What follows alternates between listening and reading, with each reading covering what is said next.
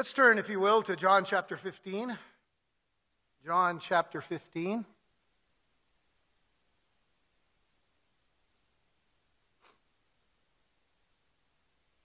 As we begin now a, a, new series of studies in the Gospel of John, moving right along chapter by chapter. And uh, we've, we've been actually weeks, if not months, in a, a particular uh, time frame in the gospel here. Uh, what's interesting is we've been in it months. Uh, we're dealing with just a week's time. And then as we entered into chapter 13 many weeks ago, we were entering into a period of hours. The Passover supper was beginning there at chapter 13. And Jesus had prepared everything for his disciples. But what he prepared more than just the elements of, of the Passover supper was the, were, uh, were the things that he was saying to his disciples.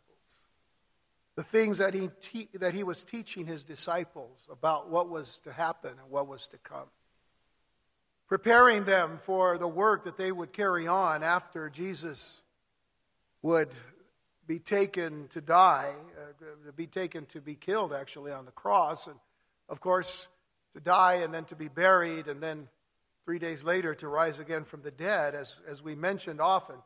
He told them this was, was, was going to happen, but they were still kind of in that denial phase, you know and waiting to see what all this meant. And he washed the feet of his disciples. And he said that uh, this is what they were supposed to do. The servant wasn't greater than his master, and if the master was, to, was doing this, then they should do this as well to wash the feet of, of their brethren. Not just the feet washing, but the way that we are to give of ourselves to one another.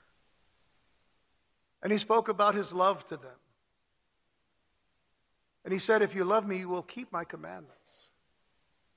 And he emphasized that much in this, in this discourse of Jesus in chapters 13 and 14. It is within this particular time that Jesus would mention the sixth I am statement when he said in chapter 14, verse 6, I am the way, the truth, and the life. No man cometh unto the Father but by me.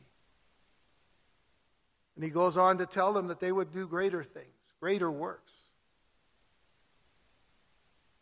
in the fact that they would continue to carry on the message of the gospel.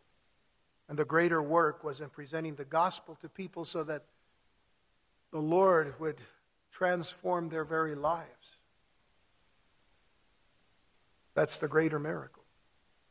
What God does to the hearts of people.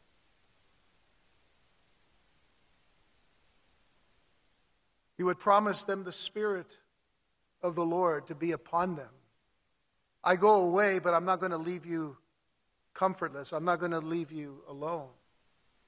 I'm going to send you another comforter I've been your comforter so far, but now I'm going to send you the comfort of the Holy Spirit. And He's going to be with you. And because I live, you shall live also. So many comforting and encouraging things that Jesus said to his disciples. My peace I leave with you. My peace I give unto you, not as the world gives. These are all the things that Jesus was saying to them in preparation for the next few hours.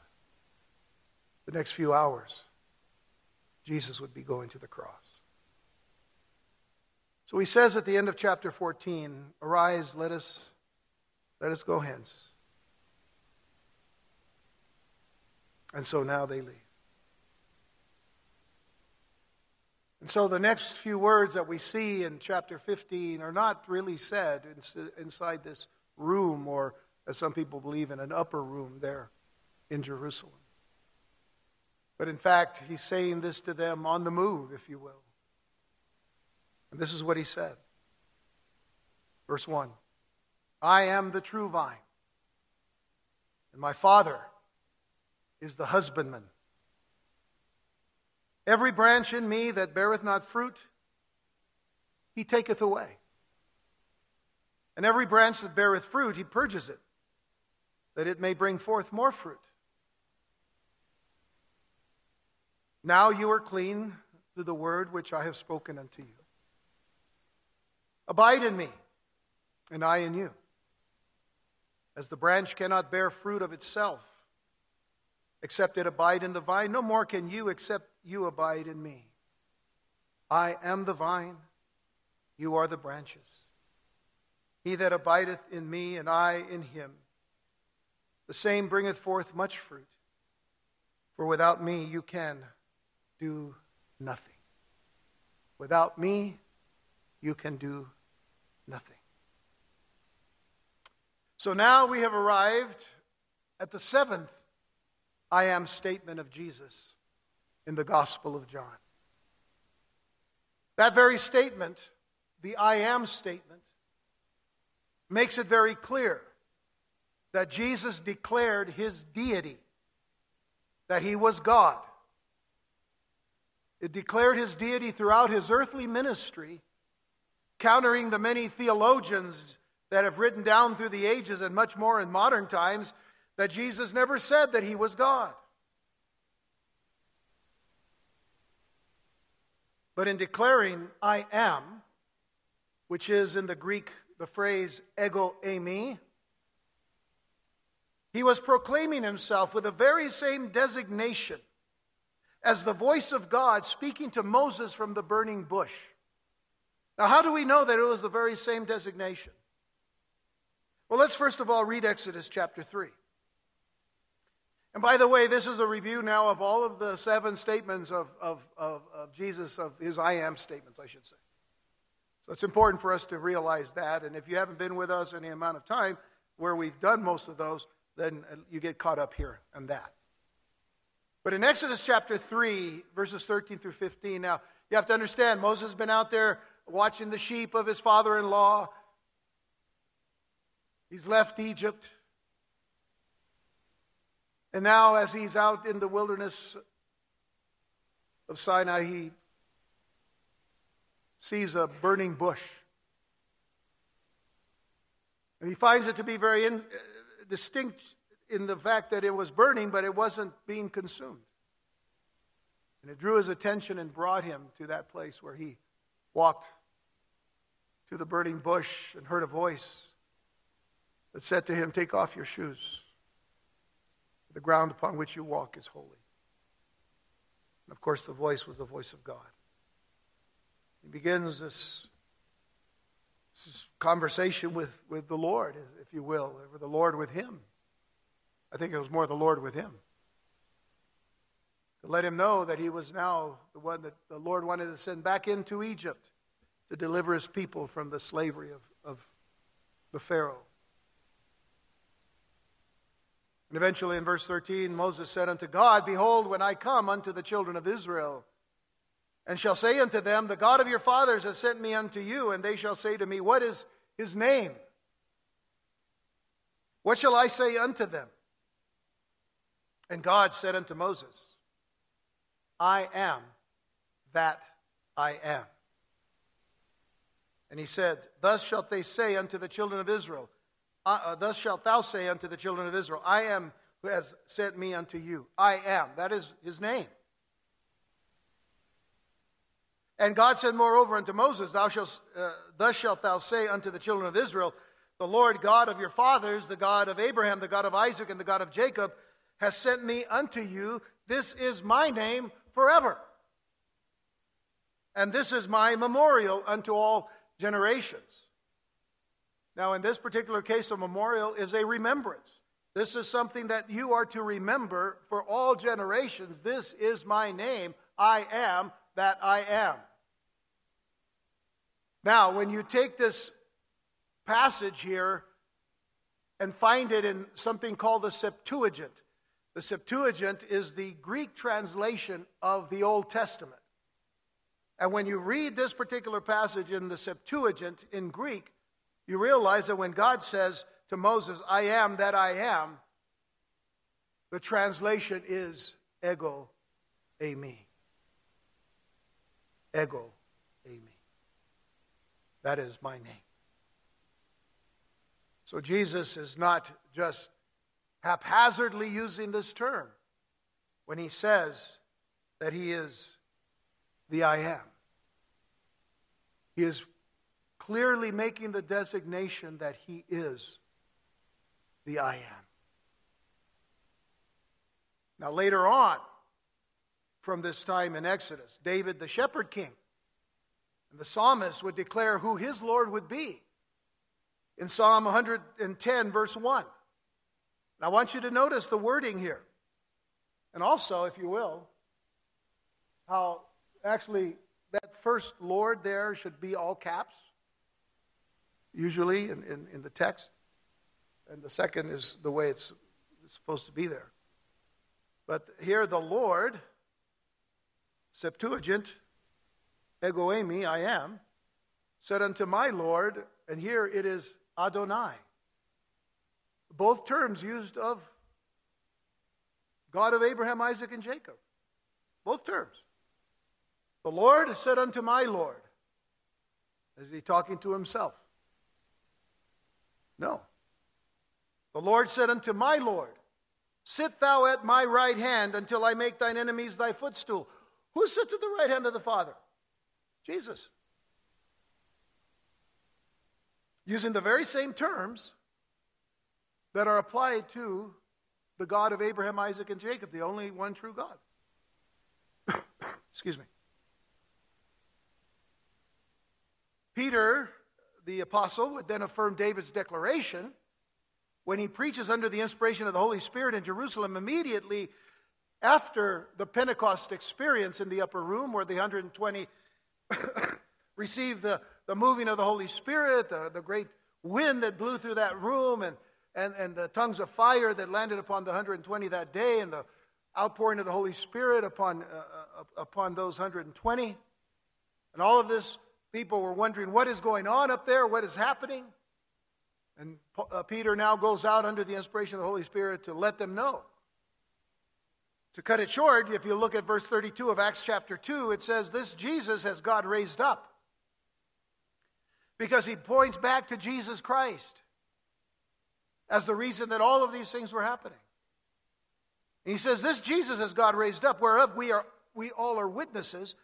Therefore, being by the right hand of God exalted, again, at the right hand of the Father, and having received of the Father the promise of the Holy Ghost, which of course Jesus has already given not only to his disciples, but even to us, he has shed forth this which you now see and hear.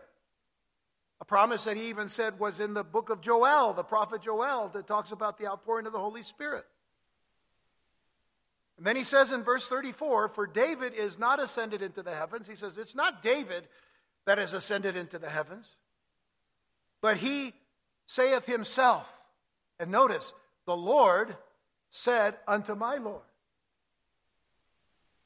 And still not done right over there. The Lord said unto my Lord, Sit thou on my right hand until I make thy foes thy footstool.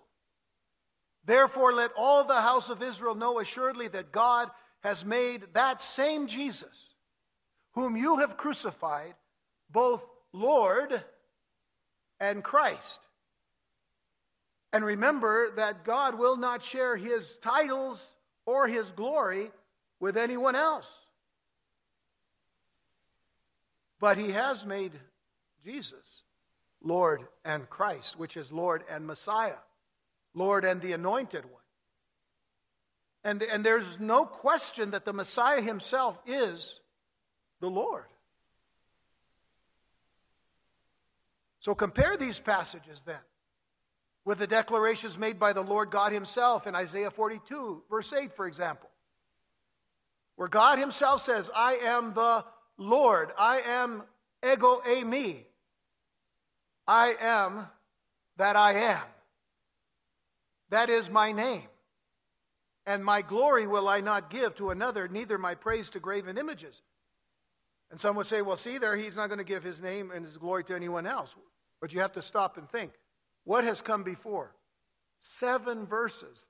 And those seven verses point to the Messiah. You can read them yourselves. It is all about God's servant. And who is God's servant on this earth? Voluntarily, Jesus came to this earth, took upon himself flesh to come and save us.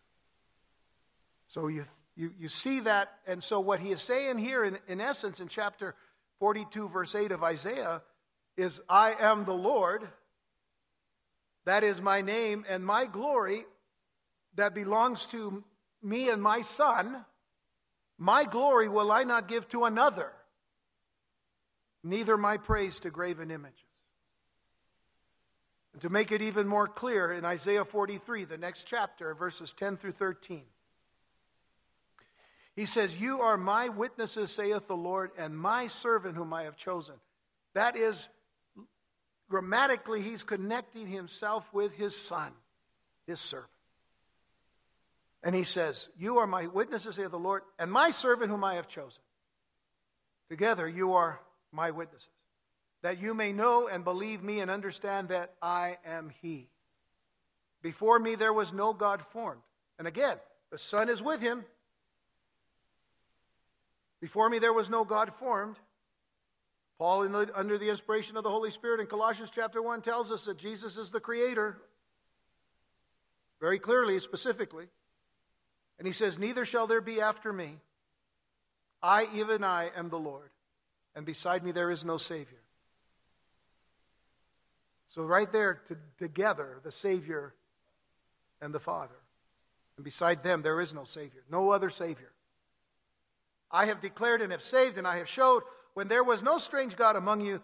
Therefore, you are my witnesses, saith the Lord, that I am God. Yea, before that the day was, I am He and there is none that can deliver out of my hand. I will work, and who shall let it? Which means, who shall prevent it? Who shall prevent what I do? And who is going to prevent what he's going to do through his only begotten Son?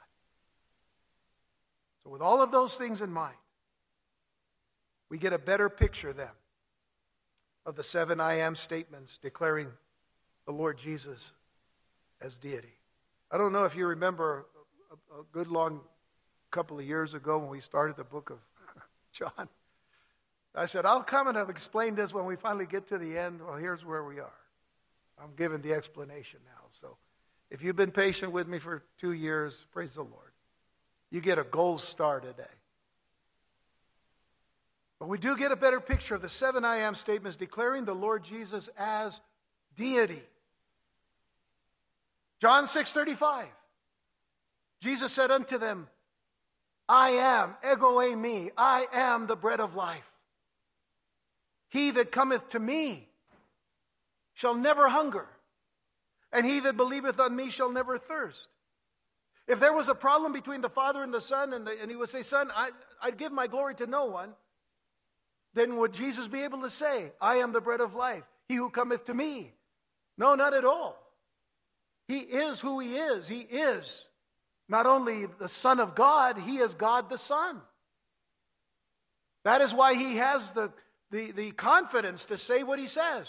I am the bread of life. He that cometh to me shall never hunger, and he that believeth on me shall never thirst. Only God can be that nourishment, that provision for his people who come to him. In John 8, verse 12, it says, And Jesus spake again unto them, saying, I am the light of the world. He that followeth me shall not walk in darkness, but shall have the light of life. I am the light of the world. If Jesus does not come to this world, this world would remain in the darkness, the darkness that was begun because of the sin that was introduced in the garden, and eventually would, would plague every human, every person that has lived on this earth because all of us were born in sin. He is the light of the world. And think about this. You go all the way back to, Gen, uh, to uh, John chapter 1. And what did we learn of Jesus from the very beginning of that chapter? In the beginning was the Logos. In the beginning was the Word. The Word. And the Word was with God, and the Word was God. And later on it said, And the Word became flesh and dwelt among us, and we beheld his glory. The glory is of the only begotten of the Father, full of grace and truth. Jesus, the Word made flesh. The Word of God, the Logos of God, the light of God. By the way, if you read those first few uh, verses of chapter 1, you realize that there is that focus upon light and life. Think about the creation itself. What was the first thing created? Light. Light be, and light was.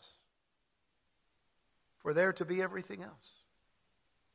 And he said, He that followeth me shall not walk in darkness, but have, shall have the light of life. And then in John chapter 10 comes the third I am statement of Jesus. When he says in verses 7 through 9, then said Jesus unto them again, Verily, verily, I say unto you, excuse me, I am the door of the sheep. I am the door of the sheep. All that ever came before me are thieves and robbers, but the sheep did not hear them. I am the door. By me, if any man enter in, he shall be saved, and shall go in and out and find pasture. You'll be taken care of because you will be able to enter into the Father's sheepfold. The sheepfold belongs to the Father. But I am the door. I am the access. There was another door. We talked about that a long time ago. It was the door to the ark of Noah. And what we learned about that particular door was that the door had remained open until all of the animals that Noah had collected to bring into the ark were, were actually brought. The door remained open. But only the family of Noah, only eight people would be on that. And there was no way for that door to be closed by Noah and his family. God was the one that closed it. The access was given, but no one came up except those that God put on. The door was closed by God. May I say to you that the door is still open. Still today. To come into Christ. To come into salvation. To find the pasture, the, the, the nourishment, the, the, the provision that we need from God. It's still open because Jesus is still the door. He's still the only way. And we'll get to that in a moment. The fourth I am statement was just a few verses later, actually, verse 11 of John 10, when Jesus said, I am the good shepherd. The good shepherd giveth his life for the sheep. And verse 14, I am the good shepherd and know my sheep and am known of mine. And in those two verses, of course, one, one I am statement I am the good shepherd. I am the good shepherd. He gives his life for the sheep. Anybody else is just a hireling. Troubles come, and you know if the trouble's too much, the hireling runs. But the good shepherd stays. The good shepherd dies for his sheep. And Jesus would do that. There's one other thing I'm the good shepherd and know my sheep. There's knowledge and am known of mine. I know my sheep, and my sheep know me. Do you know him? See, that's the question. Do you know him? Who's whistling? Somebody whistling? Interesting. Wow. I've had applause, I've had boos, never had whistles. Interesting. That was. But if it happens again, I'll just throw something at you. And then cometh the fifth I am statement. Verse 25 of John chapter 11. When Jesus arrives in Bethany, because he's been summoned by Mary and Martha that their brother Lazarus was sick, but by the time that Jesus gets there, and of course Jesus, Jesus planned it that way, but by the time he gets there, he's dead four days. But to assure the sisters of Lazarus, he made this great, great I am statement. He said in verse 25 of John 11, Jesus said unto her, I am the resurrection and the life. He that believeth in me, though he were dead, yet shall he live. Yet shall he live. And then we know what happens. Jesus spoke the name of Lazarus after he had the men move the stone away from his grave. And he said, Lazarus, come forth. And Lazarus came forth alive. Jesus definitely shows that he's God. The power of God could not be on anyone else, but on God himself. And Jesus was de- declaring his deity. Not only the resurrection, the power to raise life, but the power to give life. So he's the resurrection and the life. And then in John 14, verse 6, the sixth statement, as we said earlier, Jesus said unto him, I am the way, the truth, and the life. No man cometh unto the Father but by me. So before we begin our look then at John chapter 15, let's consider that these statements clearly show us that Jesus is, in fact and indeed, everything that we need. If God is the I am, and in that statement, and some have said that literally means I am the becoming one, I am everything that you need, I am everything that you uh, need for life and, and, and godliness, I'm everything. I am. If that is the case, then Jesus is everything that we need by making those declarations. He is saying, I am God.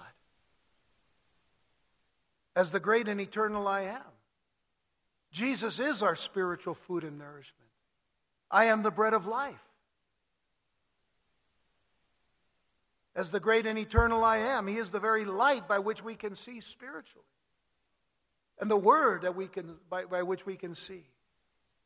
Psalm 119, verse 105, 105. It says, Thy word is a lamp unto my feet and a light unto my path. Without Jesus, we don't have any light whatsoever. As the great eternal I am, Jesus is the very access into the sheepfold. The very way to become a child of God, a sheep that belongs to the Good Shepherd. And He is the Good Shepherd then as well to lead us. He is the power over death and the grave to give us eternal life. He is the only way in truth and in life to the Father. The only way. And now we see that He is the vine by which we who are attached to him as branches are able to grow and to be fruitful. Is it any wonder that Peter again would write something in his second letter, 2 Peter chapter 1 verses 2 and 3? When he says grace and peace be multiplied unto you through the knowledge of God and of Jesus our Lord, according as his divine power has given unto us all things, notice, that pertain unto life and godliness.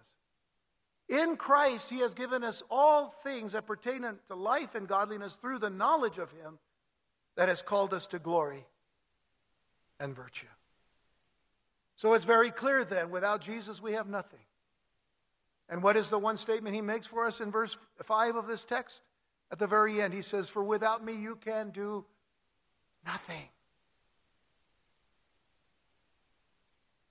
So now Jesus takes his disciples from the solitude of the Passover supper room toward the Garden of Gethsemane and the agony that lies ahead.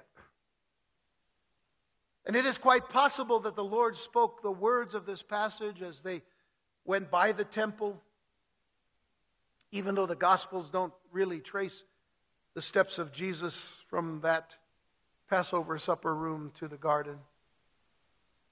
It is also a possibility that they went through the temple gates since they were left open all night during the Passover season so that whoever wanted to come and pray during that time could do so at any time. And remember, it was a very religious holiday, the most important religious holiday for them.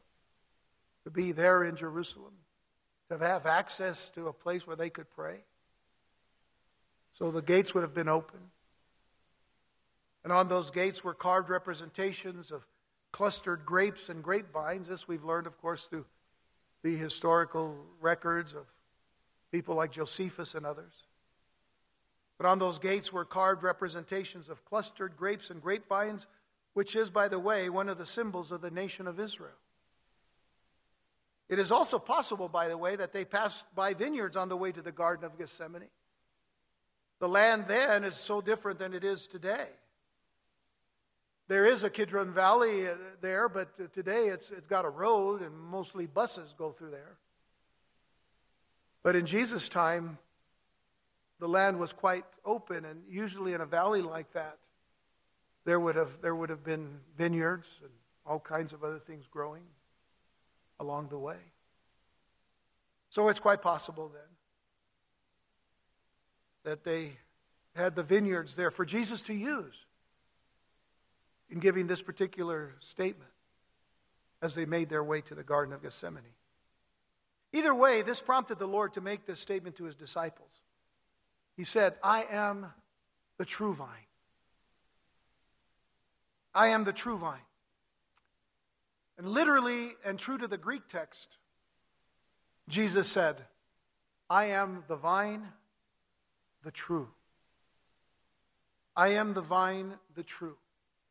Now, it may not seem a great difference to you, but it, it would have been very clear to the disciples, even in the Hebrew, if Jesus said it in Hebrew or Aramaic, either way. It would have all been the same thing. I am the vine, the true. And, and when it is put in that particular uh, frame, the emphasis then is on the word true. The emphasis is on the word true. Because you see, Israel was the Lord's vine. Israel had been given that designation as the Lord God's vine. Take, for example, Psalm 80, verses 8 through 10. Psalm 88 through 10 says, Thou hast brought a vine out of Egypt. Well, we know who came out of Egypt the children of Israel, as a nation, brought out of Egypt. And notice, if you will, the, the, you know, the, uh, the progression here. Thou hast brought a vine out of Egypt. Thou hast cast out the heathen and planted it. Cast out of the land to which they were taken. Thou preparest room before it and didst cause it to take deep root, and it filled the land. They entered into the land. There were people that they had to deal with, there were those that God used to judge. These other heathen nations around them. But nonetheless, we see a, a, picture of what God was doing. He takes a vine out of Egypt and he plants it in the land, and it fills the land. The hills were covered with the shadow of it, and the boughs thereof were like the goodly cedars. And this particular psalm was very reminiscent of, an, of a, another song. It was Isaiah's song. A song that we find in Isaiah chapter 5. And it says in verses 1 and 2, and you might want to read this, uh, all of it later on, but I just want to look, uh, have you see what it says here. In, just in two verses, we see uh, a, a, a, a dramatic uh, change. It says, Now will I sing to my well beloved a song of my beloved touching his vineyard. My well beloved has a vineyard in a very fruitful hill. And he fenced it and gathered out the stones thereof. Sound familiar? Sound just like Psalm 80, you know. He says he goes and he take, casts out the, you know, the, the heathen, whatever. He fenced it, he gathered out the stones thereof, planted it with the choicest vine, and built a tower in the midst of it, and also made a wine press therein. And he looked that it should bring forth grapes, grapes of value, grapes that have, you know, fruit and, and sweetness and delectability, you know. I mean, just this is what was the aim of, of this vine to be in this land. But notice, he looked at it should bring forth grapes, and it brought forth wild grapes. Wild grapes, which is not a sweet grape, and it's not a big grape, and it's not a juicy grape, and it's not a delectable grape. Just a wild grape. Grows on the ground. And what's interesting about growing grapes in Israel, really any, any place, because of the type of vine or, or the, the kind of thing the vine has, is that most of the time the weight of the, of, of the fruit brings the vines down to the ground. So a good husbandman, a good farmer, a good uh, keeper of the land, excuse me, usually goes and, and lifts up those, those. We're going to talk about this later a little bit more in detail, but he goes and he lifts up these, these branches and, and sets things under them so that they don't sit on the ground, you see, so they can continue growing to be fruitful. So if they're on the ground, they're not that, uh, they're to, they're, they're really going to not grow well. They become wild. So keep that in mind. We're going to come back to that uh, particular illustration.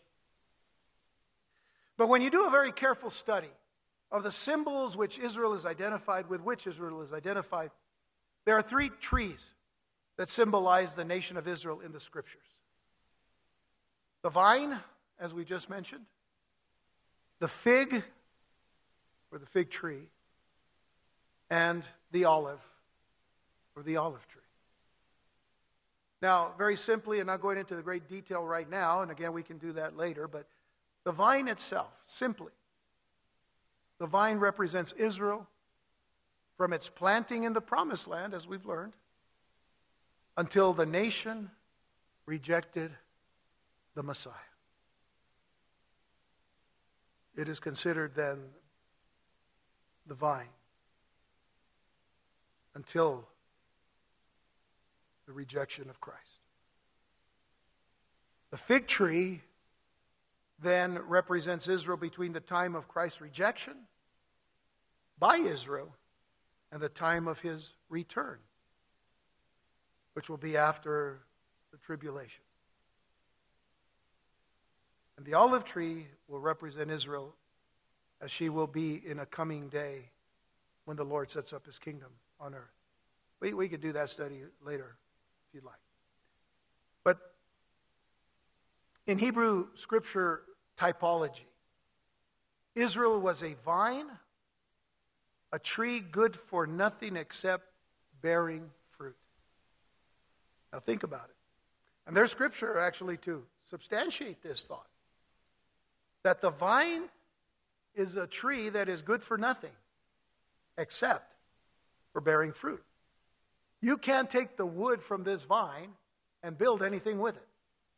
You can't even make good nails out of it. There's a special, there's special trees that have, you know, the hardness of, of, of the wood of that tree is strong enough that they actually made nails uh, out of, out of, out of wood that they would use, you know, the carpenters would use. But they'd look at the vine, uh, you know, the, the, the, the vine, uh, you know, the grapevine, and they'd look at it and say, well, we can't use anything here. It's only, it, has only one purpose uh, to, to grow grapes, to bear fruit. That's its purpose. And the scripture attests to that.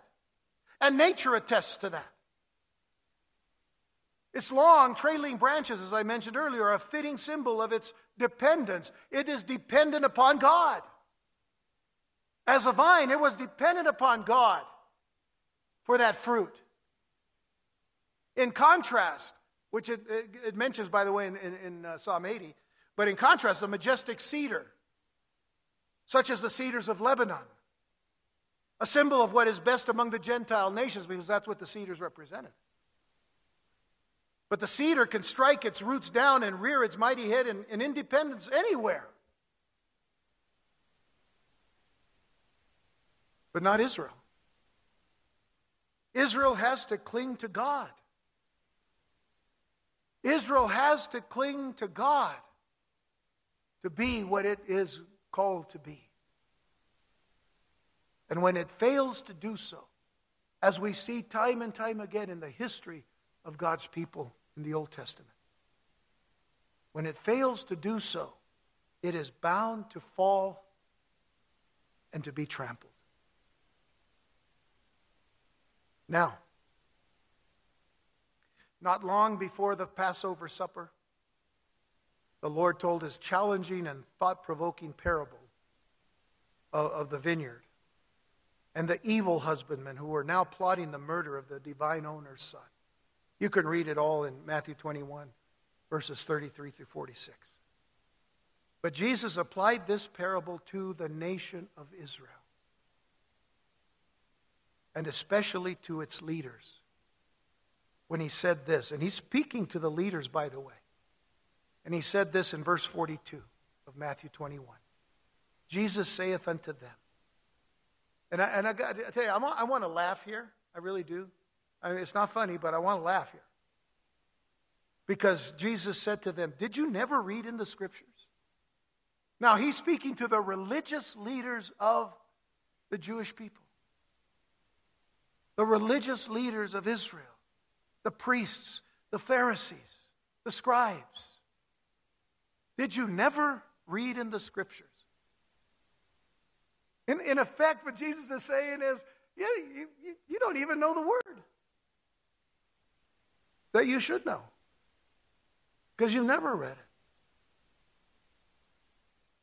See, how, how do you read the scriptures if you don't read to understand? And if you don't read to with prayer behind it to understand.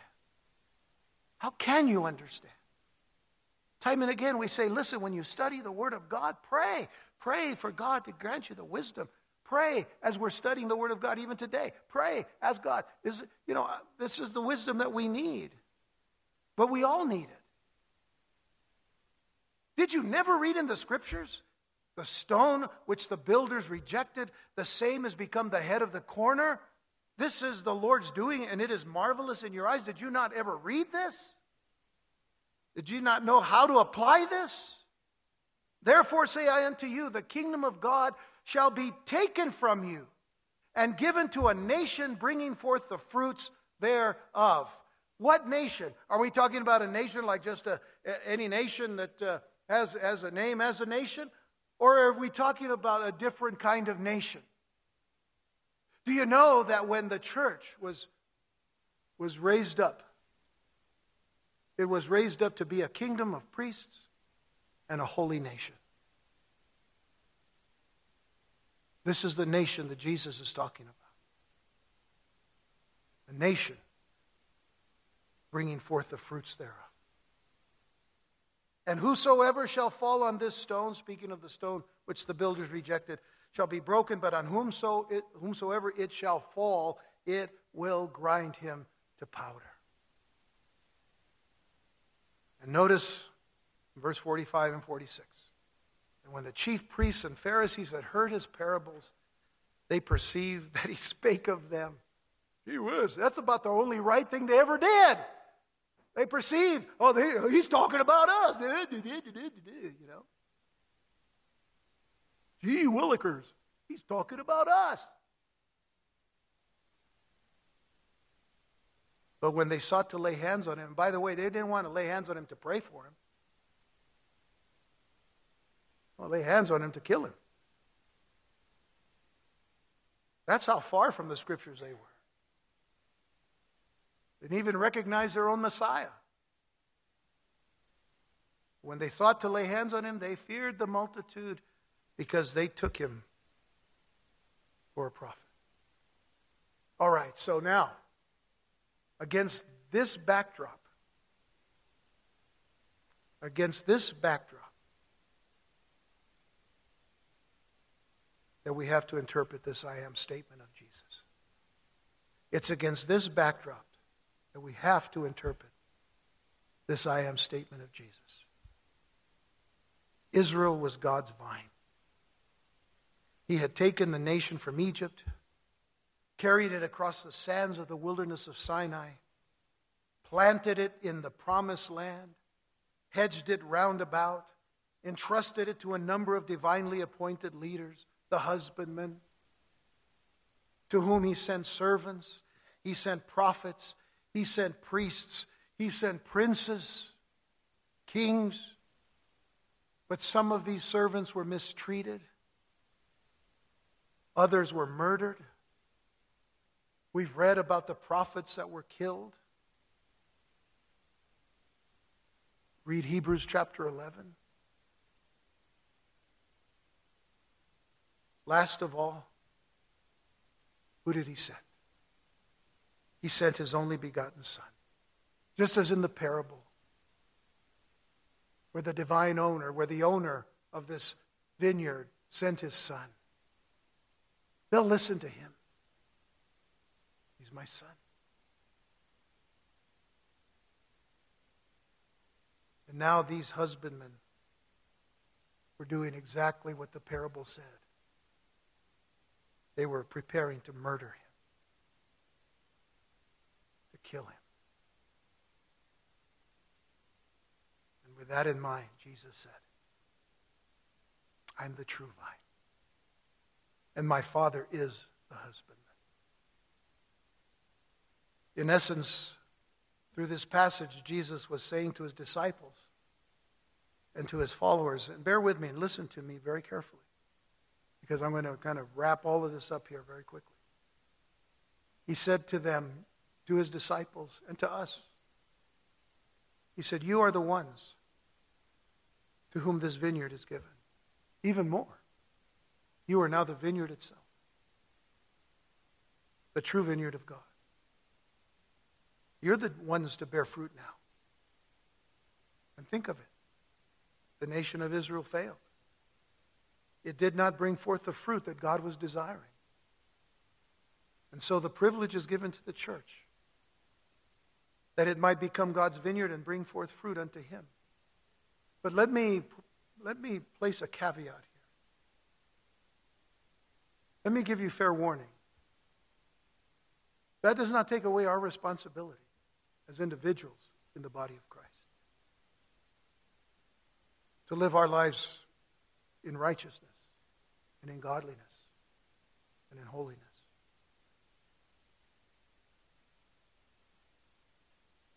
The Lord, you see, is now overseeing the vineyard directly. Not that he hadn't before, but he was showing us what happens when we turn our eyes away from the one who has given us life and the one who has given us the purpose and the plans for which he wants to perform in and through us. He took the authority that had been given to the priesthood and to the religious leaders. So, in effect, the father is now the husbandman. But for this present age, the Lord's purposes are centered in the church, the body of Christ. But once again, do not think that the Lord is done with the nation of Israel.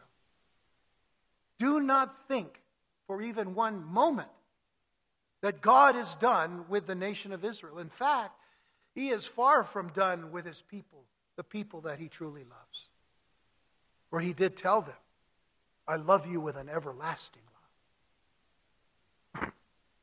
now, first of all, during this present age, Israel, as I said earlier, is the fig tree which Jesus describes in Matthew 24, verses 32 and 33. Now, listen, we know what Matthew 24 is about. Matthew 24 is Jesus telling his disciples and us what to be looking for in the last days, what to be looking for before the coming of Jesus.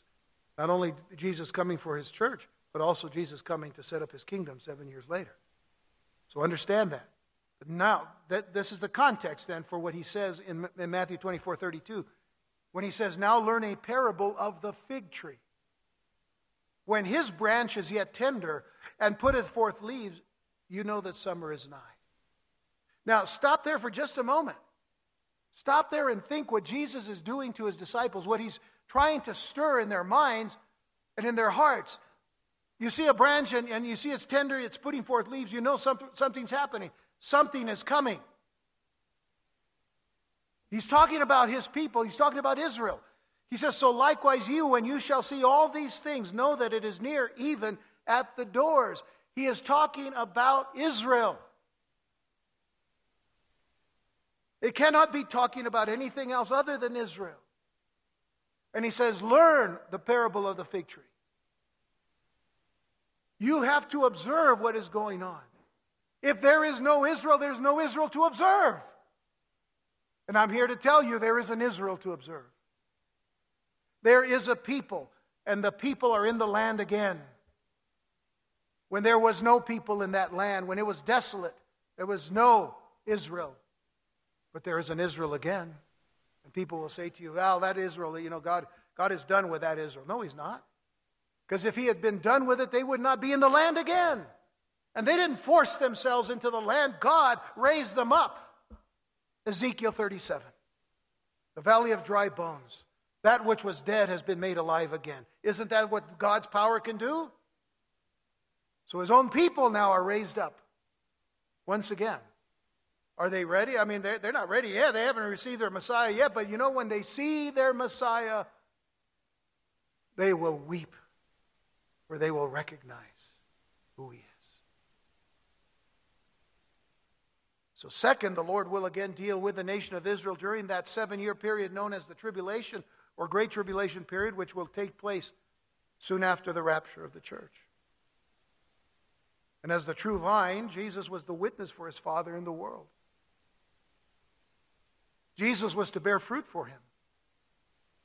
But he was going away, wasn't he? And by the way, may I ask you a question? Did Jesus bear fruit for his Father while he was on earth? Very, very certainly he did. How could he not? You might say, well, he only had 12. No, he had a lot more. In fact, just keep reading into the book of Acts and realize that from the 120, which is a lot more than 12, came 3,000 the first day. And all of them Jews, by the way. Yeah, he bore a lot of fruit while he was on earth. So, as the true vine, Jesus was the witness for his Father in the world, but and he bore fruit, but he's going away. And he tells the fruit, now you're the branches on the vine. He was on his way to the Garden of Sorrow, and then to the judgment hall, then to the cross, and then back to glory. So, how should he take Israel's place in testimony and bear fruit in the world? Through his church. Let's just read verses 2 through 5. We're going to study this next time. He says, Every branch in me that beareth not fruit, he taketh away. And every branch that beareth fruit, he purges it, that it may bring forth more fruit. Now, let me, let me just let me give you a little bit of a, of a teaser for next week. All right? This is not talking about whether, uh, this is not a, a passage about salvation, whether you can lose salvation or not. This is not about salvation. Pure and simple. We'll talk about that next time. There have been so many people that have said, oh, listen, you know, you can lose your salvation. No, no, it's not about that. But we'll make it clear as, as the Lord gives us the wisdom to do so, but that's not what it's about.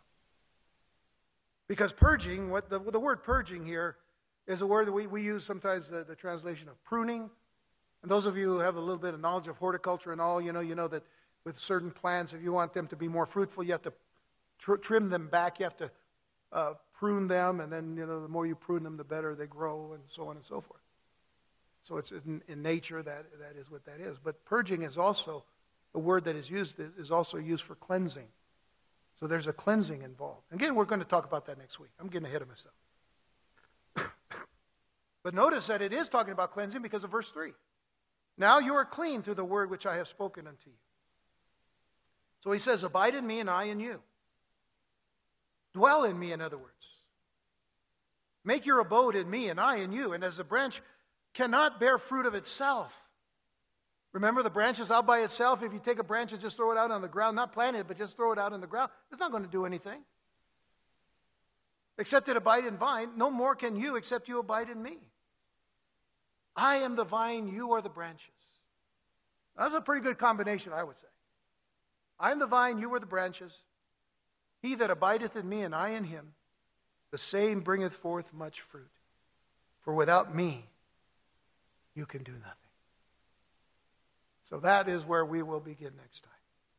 But let me leave you with just a couple of thoughts. It's obvious from the Gospel of John, from the very beginning to where we are now.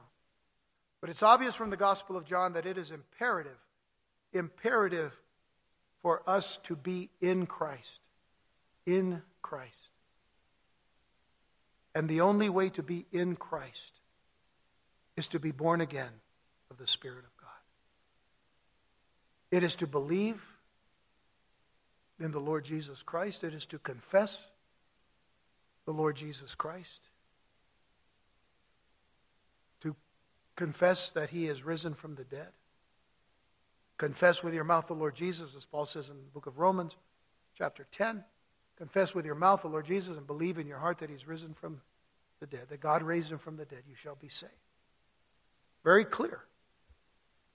And these are the things that we need to do to be in Christ.